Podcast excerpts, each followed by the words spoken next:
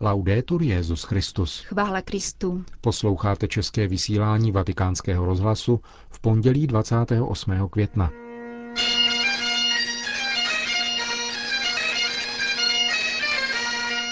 Na dnešek připadá 35. výročí biskupského svěcení Josefa Ratzingera.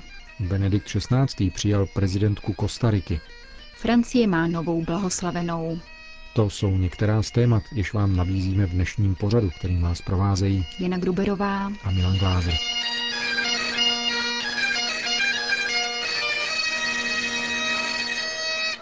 Zprávy vatikánského rozhlasu. Vatikán. Benedikt XVI. dnes slaví 35. výročí svého biskupského svěcení. Odehrálo se 28. května 1977 v Mnichovské katedrále. Poté, co jej 24. března téhož roku papež Pavel VI. jmenoval do čela Mnichovsko-Freisingské arcidiecéze. Dnešní výročí se řadí k sérii dalších životních jubilejí současného papeže, který nedávno oslavil sedmé výročí pontifikátu a 85. narozeniny.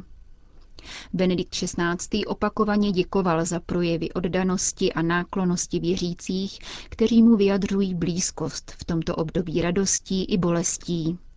Jak několikrát v poslední době opakoval, velmi vnímá modlitby mnoha prostých lidí, kteří nepřestávají prosit o dar Ducha Svatého pro jeho službu Kristu a církvi. Fin dal primo momento della mia elezione al successore di San Pietro Od první chvíle svého zvolení za nástupce svatého Petra se cítím neustále podporován vaší modlitbou, modlitbou církve, zejména v obtížných chvílích. Ze srdce děkuji. Ustavičnou modlitbou plnou důvěry nás pán vysvobodí z okovů, daruje nám pokoj srdce, abychom ustáli životní těžkosti i odmítání, opozici a pronásledování. Benedikt XVI. s bolestí konstatuje, že satanovi bylo dovoleno prosívat učedníky na očích celému světu. Ví však, že dům postavený na skále bouře nesmete a vybízí k následování první křesťanské komunity. Před nebezpečím, uprostřed těžkostí a v ohrožení se první křesťanské společenství nepokouší o nějakou analýzu toho, jak reagovat. Nehledá obrané strategie ani nepřijímá nějaké opatření, nýbrž tváří v tvář zkoušce vstupuje do kontaktu s Bohem. Prozba, kterou v modlitbě formulovalo první křesťanské společenství v Jeruzalémě, nežádá, aby bylo uchráněno, ušetřeno zkoušky a utrpení. Není to modlitba o úspěch, nýbrž jedině o to, aby mohlo s veškerou odvahou, smělostí a svobodou hlásat slovo Boží.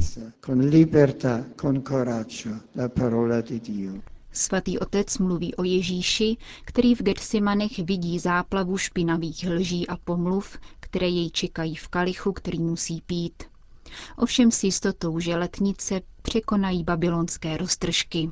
Ich stehe vor der letzten Wegstrecke meines Lebens. Stojím před poslední etapou svého života a nevím, co mě čeká.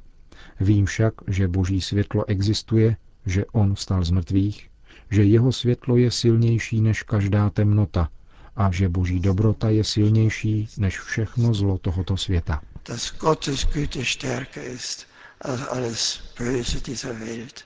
Řekl Benedikt XVI. v den svých 85. narozenin. Vatikán. Benedikt XVI. dnes přijal na soukromé audienci prezidentku Kostarické republiky. Paní Laura Chinchilla Miranda se dále setkala se státním sekretářem kardinálem Tarčíziem Bertonem, jehož doprovázel sekretář pro vztahy se státy Monsignor Dominik Mamberti. Obě strany při rozhovorech vyjádřily zájem na posílení vzájemných vztahů a jejich ukotvení ve smlouvě, která by respektovala autonomii církevního i státního subjektu a zároveň definovala již existující spolupráci, uvádí se v tiskovém prohlášení svatého stolce. Prezidentka Kostariky ocenila přínos katolické církve v oblasti školství, sociálních služeb a charitativní činnosti. Svatý stolec zdůraznil důležitost obrany lidského života od početí. Reaguje tak na tlak, který na Kostariku vyvíjí Meziamerická komise lidských práv, podporovaná New Yorkskou organizací Centra pro reprodukční práva. Kostarika je totiž jedinou zemí na západní polokouli, která nepovoluje umělé mimoděložní oplodnění. Údajní ochránci lidských práv však tvrdí, že odpírání fertilizace in vitro porušuje právo na soukromý a rodinný život a právo na založení rodiny. Katolíci tvoří 86% ze 4,5 milionové kostarické populace. Ústavně je tato nevelká latinskoamerická země dosud definována jako římsko-katolický stát, ve kterém nejsou povoleny potraty a legalizováno homosexuální soužití. Vatikán. Hojné plody teologického dialogu mezi katolickou a východní asyrskou církví připomněl Benedikt XVI. v poselství nejvyššímu představiteli této starobylé komunity. Patriarcha katolikos Mardinka IV. slaví 50. výročí svého biskupského svěcení. Papež mu při té příležitosti zaslal zvláštní přání, ujišťující o modlitbě na jeho úmysl. Připomněl zároveň kontakty Maradinky IV. se svatým stolcem, včetně podpisů společné christologické deklarace v Římě či jeho přítomnost na pohřbu Jana Pavla II. Asyrská východní církev je aktivním účastníkem teologického dialogu s katolíky. Benedikt XVI. vyjádřil naději, že dialog bude nadále pokračovat, nestrácí ze zřetele společný cíl, kterým je návrat k plné jednotě kristových učedníků. Zároveň vyjádřil solidaritu s křesťanskými komunitami v Iráku a na Blízkém východě a ujistil je o modlitbě za to, aby se prohlubovalo společné svědectví evangeliu a pastorační spolupráce ve službě míru, smíření a jednoty mezi katolickými a asyrskými věřícími. 670-letý patriarcha Mardinka IV. pochází z Iráku, v současnosti reziduje v Chicagu. V čele asyrské východní církve stojí od roku 1976. Asyrská východní církev spojuje své počátky s misijním působením apoštolů Tomáše, Tadeáše a Bartoloměje. Teologicky patří k dědicům nestorianismu a není v jednotě s žádnou pravoslavnou ani katolickou církví. Vatikán. Ve Vatikánu pokračuje vyšetřování úniku interní korespondence. Ředitel tiskového střediska svatého stolce otec Lombardy potvrdil, že komise kardinálů, kterou za tímto účelem jmenoval papež, pokračuje ve svojí práci v časovém rámci, který si vyžaduje tento případ, aniž by se nechala ovlivňovat mediálním tlakem.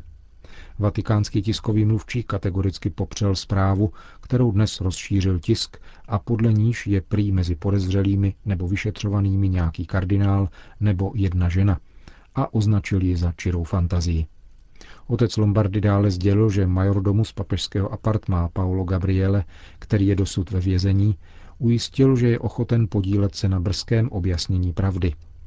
Papež, řekl dále vatikánský tiskový mluvčí, je ovšem informován a ačkoliv nemůže nebýt zarmoucen, uchovává si klidnou mysl a požaduje, aby byl celý případ plně objasněn. Všichni, řekl otec Lombardy italské agentuře ANSA, usilují o co nejrychlejší obnovu klimatu transparentnosti, pravdy a důvěry.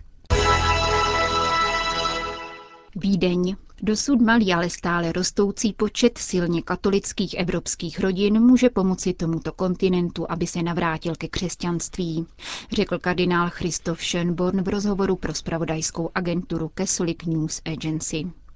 Vídeňský arcibiskup prohlásil, že osobně zná mladé rodiny se čtyřmi, pěti, šesti či více dětmi, které nově evangelizují, avšak nikoli v slovy, nýbrž činy, totiž tím, že svědčí o svém štěstí věřící rodiny. 10% rakouských praktikujících katolíků je schopno změnit zemi tak, jak se to stalo například v římské říši, uvedl dále kardinál Schönborn v interview, které bylo dnes publikováno v Denveru. Podle vídeňského arcibiskupa je od křesťanštění Evropy pouze zdánlivé. Existuje stále mnoho hluboce věřících lidí, jejichž víře se máme přiblížit. Požadavek na liberalizaci církevní nauky, který vznáší tzv. farářská iniciativa, nicméně není cestou k naplnění prázdných kostelů, zdůraznil rakouský kardinál. Je zajímavé, že mezi členy reformních hnutí Kirche či Pfarrer iniciative nejsou prakticky žádní mladí kněží, dodal arcibiskup Vídně. Mezi starším klérem existuje jistá nostalgie. Tito často velice angažovaní kněží věří, že když bude církev trošku liberálnější, kostely se zaplní jako v 50. či 60. letech. Poznamenal kardinál Schönborn. Dodal, že to však považuje za iluzorní, neboť je třeba vyrovnat se s dnešním stavem sekularizace společnosti. Když byla před necelým rokem zveřejněna výzva k neposlušnosti rakouské farářské iniciativy, pokračuje vídeňský arcibiskup, vyzvali jsme její autory ke zvážení svého postoje. Stále jsme doufali v osobní dialog a zodpovědné rozhodnutí zhruba 8% z celkového počtu 4 tisíc rakouských kněží, kteří výzvu podepsali. Na mou hlavu se snášely kritiky za přílišnou trpělivost, připustil vídeňský kardinál. Bůh je nekonečně trpělivý, ale nyníž nastává nebezpečí, že vyvoláme zmatek mezi věřícími. Proto nastal čas sáhnout k případným sankcím, řekl dnes kardinál Christoph Schönborn v rozhovoru pro americkou agenturu CNA. Ulan Bátar. Otevřením tří nových farností oslaví místní církve v Mongolsku 20. výročí navázání diplomatických vztahů se svatým stolcem. Oslavy začnou letos v červenci. Od roku 1992 počet věřících v Krista v Mongolsku rychle narůstá. V současnosti mají katolíci čtyři farnosti, sloužící asi osmistům věřících. V Mongolsku pracuje 71 misionářů, z toho 49 řeholníků. Pastorační činnost nicméně naráží na četné překážky. Misionáři zdůrazňují, že současná administrativa katolíkům příliš nepřeje. Kněží mají zákaz pohybovat se na veřejnosti v oblečení, vyjadřujícím jejich stav. Mládež mladší 16 let lze katechizovat pouze s písemným souhlasem rodičů. Náboženství sice nesmí být vyučováno ve škole, misionáři však smí učit jiné předměty. Když v roce 2002 Jan Pavel II. ustanovil apoštolskou prefekturu v Ulaanbátaru, přihlásilo se ke katolické víře jen málo přes 100 obyvatel Mongolska. Od té doby jejich počet vzrostl osminásobně. Francie. Na svatodušní neděli proběhlo v bretaňském Van blahořečení matky Marie Louise de la Moignon Molé, matky rodiny a řeholnice z doby francouzské revoluce. Charisma této zakladatelky milosrdných sester svatého Ludvíka připomněl také Benedikt XVI. při včerejším Regína Célí. Jak řekl, její svědectví nás učí, jak s pomocí Ducha Svatého můžeme citlivě otevírat srdce druhým v jejich rozdílnosti, křehkosti a nouzi.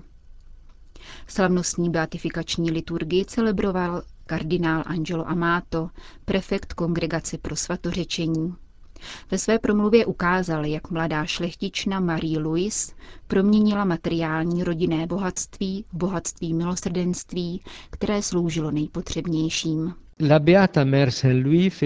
Matka od svatého Ludvíka proměnila v hojné plody své přirozené dary i dary milosti. Promlouvala jazykem evangelní lásky, když si těla hladové, dávala pít žíznivým, sloužila a pomáhala chudým, vzdělávala nevzdělané a vychovávala děti ke cnostem. Vznešený původ a bohatství své rodiny proměnila v šlechetnost a bohatství milosedenství pro potřebné. Její osobní svatost se odrážela v konkrétní práci pro opuštěné děti, v jejich výchově a vzdělání, v přípravě na práci a dobrý a poctivý život ve společnosti. Životnové blahoslavené spojili dějiny s krvavým terorem francouzské revoluce. Její manžel skončil pod gilotinou a zanechal jí samotnou s pěti dětmi. Blahoslavená Marie Louise je vychovala a zbytek života věnovala službě opuštěným dívkám, obětem revoluce. Tak vznikla kongregace sester milosrdenství.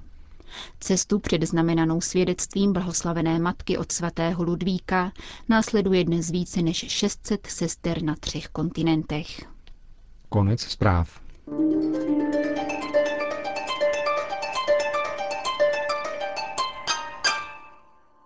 Končíme české vysílání vatikánského rozhlasu. Chvála Kristu. Laudetur Jezus Christus.